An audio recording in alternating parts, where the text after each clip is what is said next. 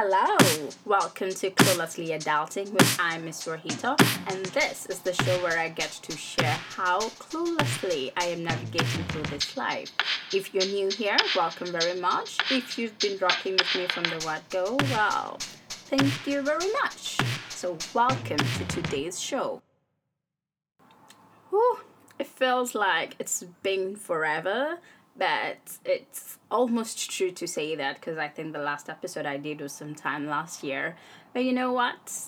I am navigating through this life very cluelessly, and sometimes I think that I am able to hold on to my end of the bargain, and sometimes just life happens and we have to reprioritize things.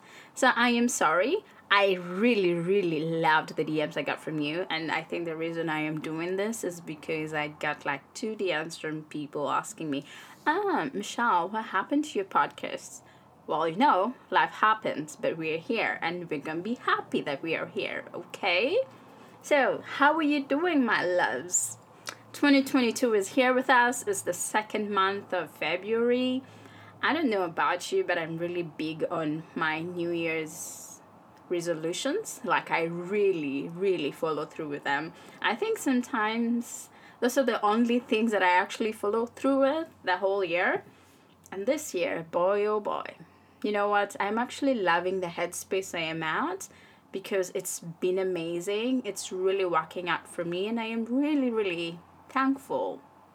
So I hope your year is coming along well so far, and if not, I'm gonna share with you some of the things that I've been doing to make my life a little bit more effective, more sufficient, and let's just say more sustainable. Because sometimes you research things and then they're not very sustainable, so we kind of end up not actually accomplishing them. And that's kind of where I am this year. I want to grow and grow so much, but also I want to do it right, and I want to make lifelong habits out of it. So, if that is something that interests you, honey, grab yourself a glass of wine, some tea, and let's get going, shall we? So, number 1. This year, I plan to read a lot more books than I have ever read before.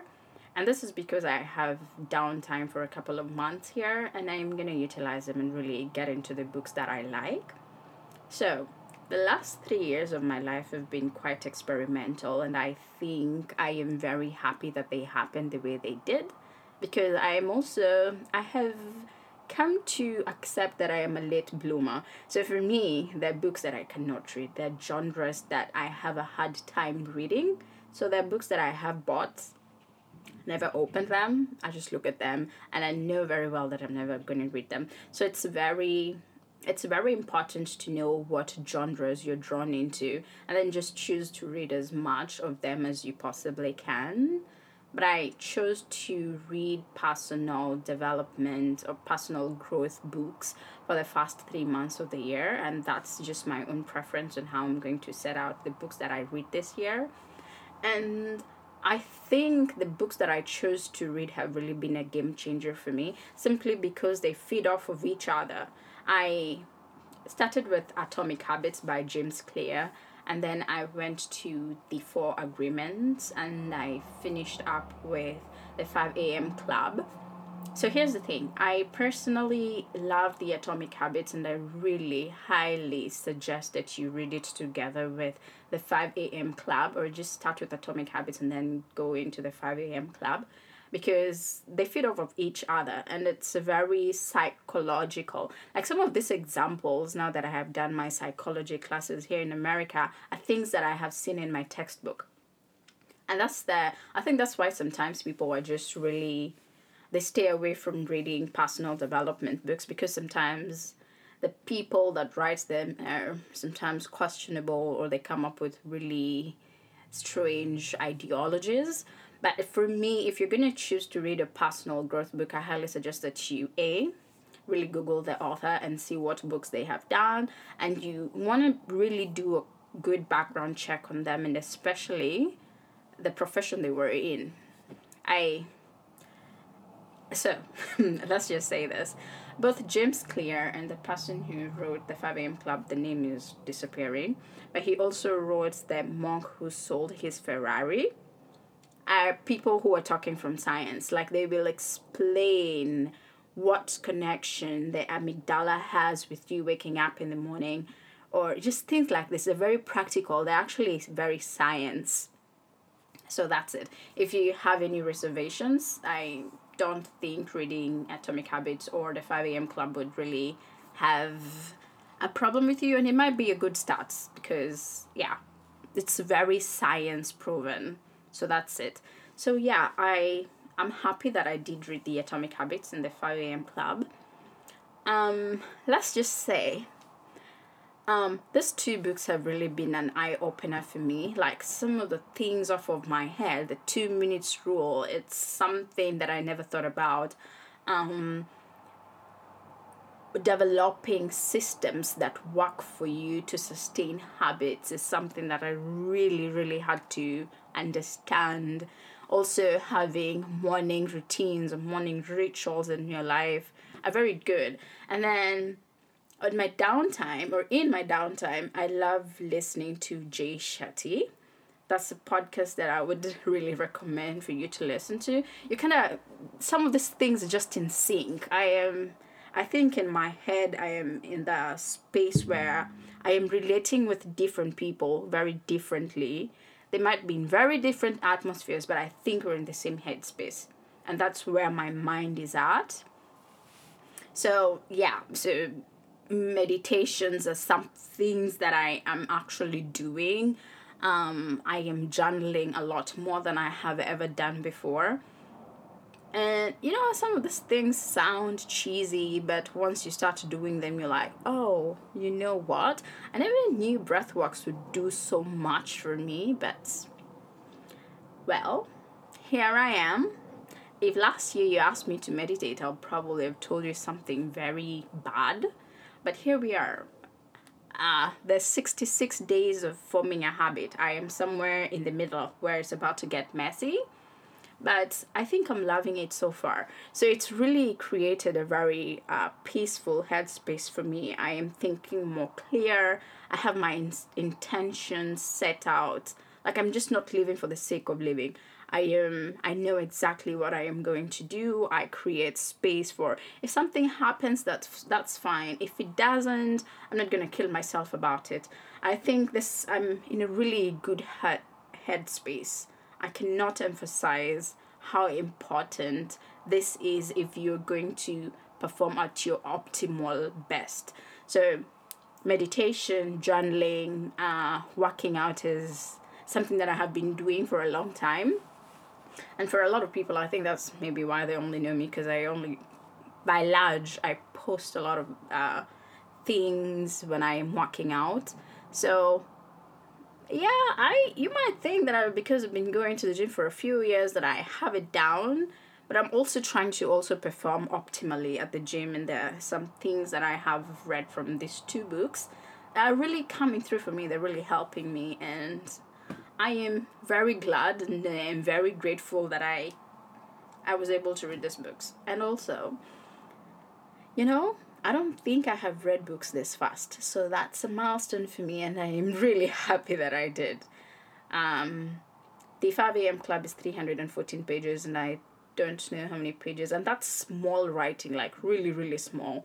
And the Atomic Habits is something, 200 and something, but the writing is a little bit bigger, but that's a combination of more than 500 pages, and I am happy that I did that. It's been a while.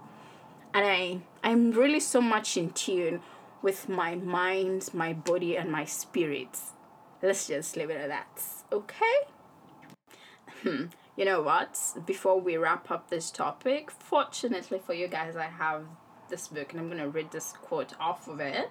It says, "Sustaining an effort is the most important thing for any enterprise. The way to be successful is to learn how to do things right and then do them the same way every single time."